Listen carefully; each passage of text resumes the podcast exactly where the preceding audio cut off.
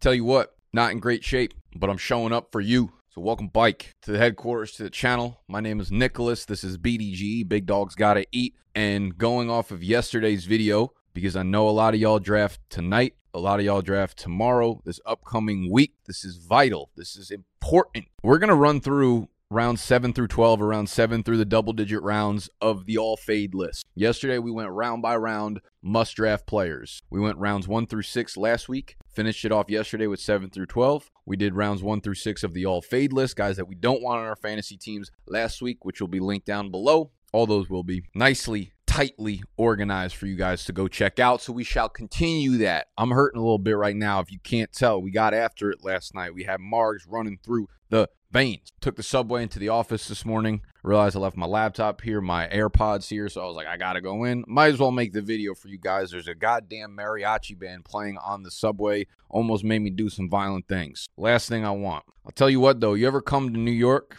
One six. I fucking love 169 bar. 169 bar. Goat and with some Bleecker Street pizza, double goat. We got the big dog bash drafts tomorrow night. We're gonna have all the boys in the fucking office. Great fucking weekend. Let's tuck our shirts in. I'm not gonna yell again, so neither shall y'all.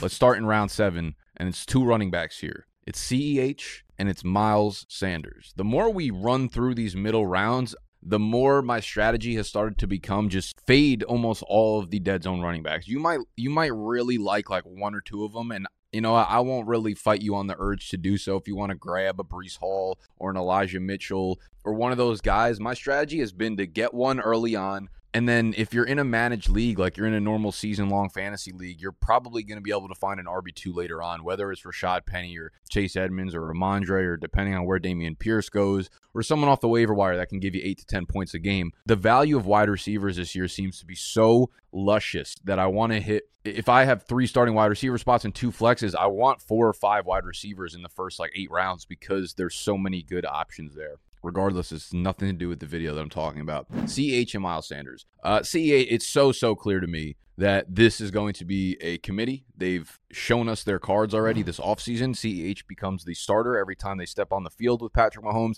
He gets useless carries in between the 20s. As soon as it is a third down, Jerick McKinnon steps on the field and takes those downs. And then when they're in the red zone and by the goal line, Isaiah Pacheco, the rookie, has seen a ton of action. So this is going to be a recycling where we don't get anybody who sees more than 35 to 40% of the snaps. Will they each have good individual games this year? Yes. I'm not dra- I'm not necessarily fading any of the Chiefs running backs just by a name, but I will not be drafting any of them in the single digit round. So the fact that CEH is a round seven pick crazy to me. I will gladly take Jerick McKinnon round 11. I will gladly take Isaiah Pacheco round 12. That kind of sheesh. If they're going earlier than that, they're off my goddamn board. Miles Sanders also off my board at this point. I had kind of been going back and forth on like what I wanted to do with him, but the more I read into the situation, the more it's clear to me that they want to get Kenny Gainwell very involved in the two minute drill, the four minute drill, uh, on passing downs in the red zone. And Miles Sanders has missed a lot of practice time very recently with a hamstring injury. That scares me. Late August hamstring injuries are terrifying because these are typically multi week injuries, right? Like one week at the earliest, but we're already almost at game time, right? We got the NFL kicking off not this upcoming Thursday, but I think the next one. Holy sheesh. Yeah, this is a problem because when you get an injury this late in the offseason, a lot of the times you see season one and you're fucking licking your chops and you want to get onto the field and you're less than 100%. And the re injury rate when you step on the field at less than 100% is much higher, right? And these guys want to push themselves. They want to play. They've been practicing all summer. They've been working out all summer. They say, I want to get on the damn field. I don't like that he's dealing with this uh, hamstring injury. So round seven, it's starting to get riskier and riskier. I love the offense, but it just seems like a committee where we don't actually know who's going to be the goal line back. It's Jalen Hurts, basically. I mean, he had 15 goal line carries last year. So it's almost like throwing a Zeke in the equation. It's almost like, oh, I like Tony Pollard, but you'll never be the goal line back because Zeke is there, because Jalen Hurts is there. So I don't know what the goal line situation is like. I don't know what the pass catching situation is like. You might have a guy similar to CEH in Miles Sanders, where it's a good team, it's a good offense, it's a good offensive line, but you're not getting any valuable touches. Like, sure, he could break away a 60, 70 yard run every once in a while, but you don't really want to bank on that. So Miles Sanders right now his seventh round price is not someone I want to be in on. Same thing with Tony Pollard at this point. Again, he is a clear handcuff, and you guys will continue to make the same stupid point over and over. He's going to get more slot snaps, going to get more. Slot. That shit never actually comes to fruition in fantasy football, guys.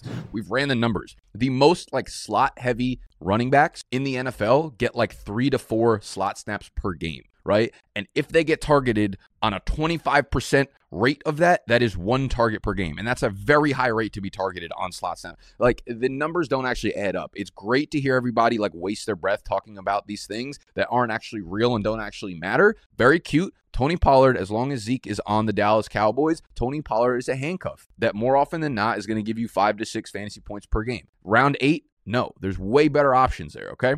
And just a quick reminder everything you need for your fantasy football draft is in the BDGE draft guide, available for purchase on bdge.co forward slash products. Link will be in the description. However, the cheapest and the easiest way for you to get it is by going to prizepicks.com. Use the link down below or just use our promo code BDGE when you deposit $10. Not only are you getting our draft guide absolutely free with that first time deposit on prize picks, but they're going to hit you with a 100% deposit match. So if you put down 10, they're going to give you 20. If you put down 25, they're going to give you 50. Plus, we'll be making player prop picks throughout the entire summer and into the season. So you're going to want to get on that platform regardless. All right. Kenneth Walker, Damien Harris are also two guys that I won't be taking. Uh, Kenneth Walker, his ADP will, you know, skyrocket downwards as more uh, more news about like the hernia injury continues to come out and probably tell us that he's not ready for week one. But in like home leagues and fantasy leagues with your friends and shit, they might just know Kenneth Walker from college football because I'm most of y'all are probably fucking degenerates who be up uh, a Saturday morning, 10 a.m., getting all your fucking bets in on DraftKings and FanDuel and all that bullshit. And remember Kenneth Walker, how good he was. Uh, so you'll you'll bet on the talent, but he is not worth the eighth round pick. I promise you. Take Rashad Penny there instead. He's the starter. He's not injured going into the year. Now Damien Harris in round eight, someone I put on this list, and I'm starting to think that the value flop of now you have to take Rhamondre Stevenson over Damien Harris. And I'm still okay with that. But now that Ty Montgomery got hurt in yesterday's preseason game for the Patriots, it seems like it could be serious. And not that Damien Harris is going to get any more pass catching work, but if this backfield was going to be like a 35, 35, 30 split or, you know, 37 to whatever the case may be, this now becomes a more tightly packed snap share there, right? It'll rise all tides. If Ty Montgomery's out, if he's out for, you know, a significant portion of the season, I haven't heard anything about his injury yet. We don't have an update. But if he's out, it's good for Rhamondre, obviously. When you need mealtime inspiration, it's worth shopping Kroger, where you'll find over 30,000 mouthwatering choices that excite your inner foodie. And no matter what tasty choice you make, you'll enjoy our everyday low prices, plus extra ways to save, like digital coupons worth over $600 each week. You can also save up to $1 off per gallon at the pump with fuel points. More savings and more inspiring flavors make shopping Kroger worth it every time. Kroger, fresh for everyone. Fuel restrictions apply. What's the easiest choice you can make? Window instead of middle seat? Picking a vendor who sends a great gift basket? Outsourcing business tasks you hate? What about selling with Shopify? Whether you're selling a little or a lot, Shopify helps you do your thing, however you cha-ching. Shopify is the global commerce platform that helps you sell at every stage of your business. From the launch your online shop stage to the first real life store stage, all the way to the did we just hit a million orders stage. Shopify's there to help you grow. Whether you're selling scented soap or offering outdoor outfits, Shopify helps you sell. Wherever and whatever you're selling, Shopify's got you covered. Sign up for a $1 per month trial period at shopify.com slash try. Go to shopify.com slash try now to grow your business, no matter what stage you're in. Shopify.com slash try. But it's going to be good for Damien Harris because it means he'll probably play an extra three to five snaps per game. And it seems minimal, but it will it will make a difference in fantasy over the long run. So round eight, I'm still not like excited about him because he's a two down guy. Rhamondre is the one with the upside, and we've heard nothing but like rave reviews about Rhamondre all offseason. Most of the New England beat reporters are putting their money on him to be the breakout player this, player this year. Um, I'm also getting a little bit nervous that the Patriots are their offense is kind of like a shit show. Like they don't have an offensive coordinator right now. They don't have someone who's actually calling plays, and the new system that they're putting in place has apparently come along very slowly. So I got no doubt that uh, that under Uncle Bill they will be figuring it out as the season goes by. But I'm I'm just avoiding Damien Harris this year. Round nine, we start to move to a lot of rookies. So we have uh, three rookies and then Cordarrelle Patterson. Cordarrelle Patterson has not been playing any running back in Atlanta this this offseason. Like all the preseason games with the starters, he has taken like three snaps total at the running back position. They're treating him as a wide receiver. If you're treating Cordarrelle Patterson as a wide receiver, he's not going to produce for fantasy for you. Okay. We have like a 10 year fucking sample size of that. So the magic that we were able to get in a bottle last year, the electricity in a bottle last year that was Crispy Patterson, that was Judge Sexual Patterson the third. My name is Judge Sexual Patterson the third, and you must address me as such or you will face the wrath of the law. Ain't coming bike this year. All right. So Cordarrelle Patterson before like round 12 is malpractice in fantasy football this year. I promise you that. Treylon Burks, Sky Moore, and James Cook are the other three rookies in round nine that you need to be very wary of. The one name that will probably surprise you here is Sky Moore. I'm still in on a Sky Moore second half breakout. However, everything this offseason thus far has pointed to that breakout taking a while to come to fruition. I'm not against drafting Sky Moore. I'll, I'll take him in the 11th, 12th, 13th round. His ADP has to come correct. But right now, he is the fifth wide receiver on the field. He's looked good. I don't understand why he's a fifth wide receiver, but they are showing us their cards. Again, that's what teams do in the preseason. We have Juju and we have MVS as the top two guys. It is Mecole Hardman as the clear wide receiver three, and then Justin Watson continues to get on the field before Sky Moore. I don't think that will be the case for long, but he still has a ways to go before he's making a fantasy impact for you. And it probably won't be till the second half of the year. So I don't want to draft a guy in the single digit rounds that probably won't make an impact until the second half of the year. All right. Uh, Treylon Burks, there's just been like nothing good out of camp with him. No shot I take him in the single digit rounds. Robert Woods seems to be the one. Nick Westbrook Ikhine continues to get rested with the starters. Uh, I don't even, Kyle Phillips has gotten way more hype out of camp than Treylon Burks has. So he's got a long road ahead of him to be impactful whatsoever as like the wide receiver four or five in this offense right now in a run heavy offense. Way out on Treylon Burks here. James Cook is another guy who continues to act as the RB3 in Buffalo. They continue to rest Zach Moss and Devin Singletary with the starters throughout the preseason. James Cook has looked okay. I never really understood the weirdo fascination with this kid coming out of Georgia. Like, I get it. He's fun, he's exciting. But here's the thing about James Cook the guy was there for eternity. He was he got his whole ass degree and maybe even stayed for a master's while he was at Georgia. He saw double digit carries 5 times. 5 total times in 4 years. He had one as a freshman in 2018.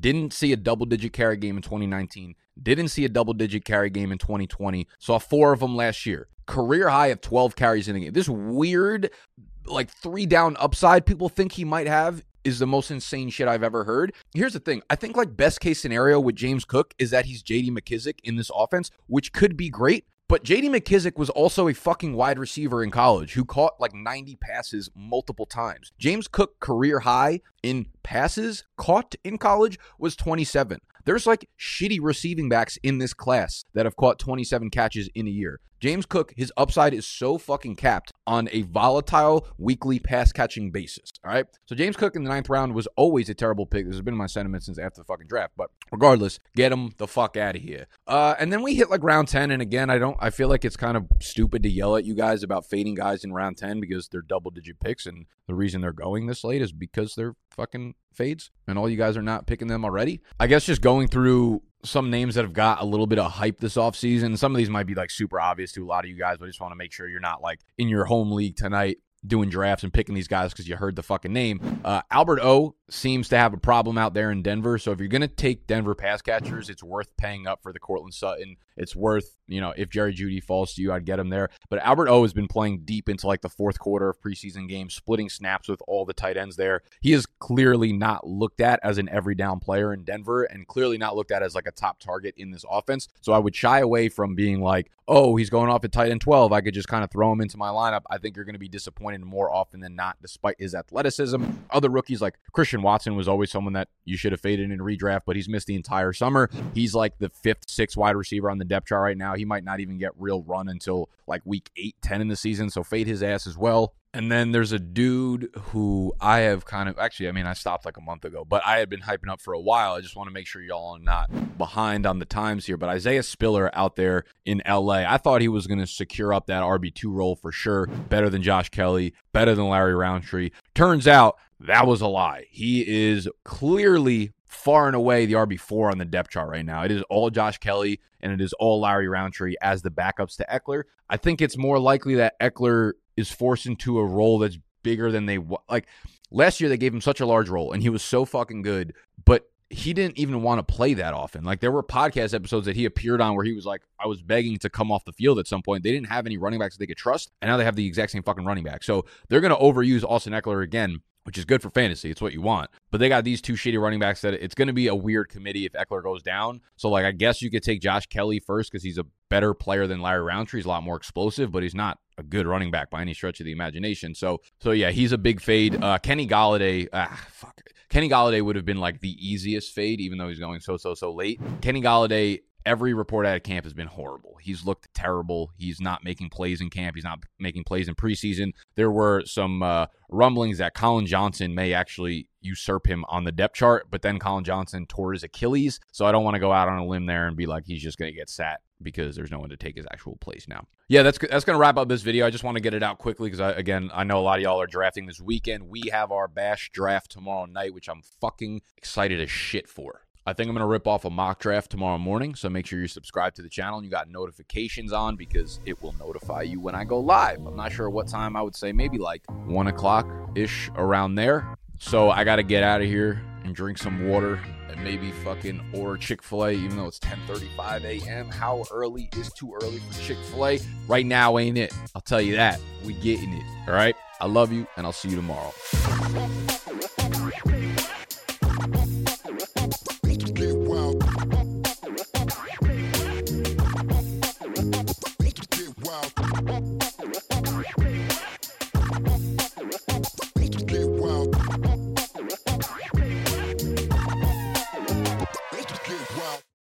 This is the story of the one. As a maintenance engineer, he hears things differently. To the untrained ear, everything on his shop floor might sound fine, but he can hear gears grinding or a belt slipping. So he steps in to fix the problem at hand before it gets out of hand. And he knows Grainger's got the right product he needs to get the job done, which is music to his ears. Call, clickgrainger.com, or just stop by. Granger, for the ones who get it done.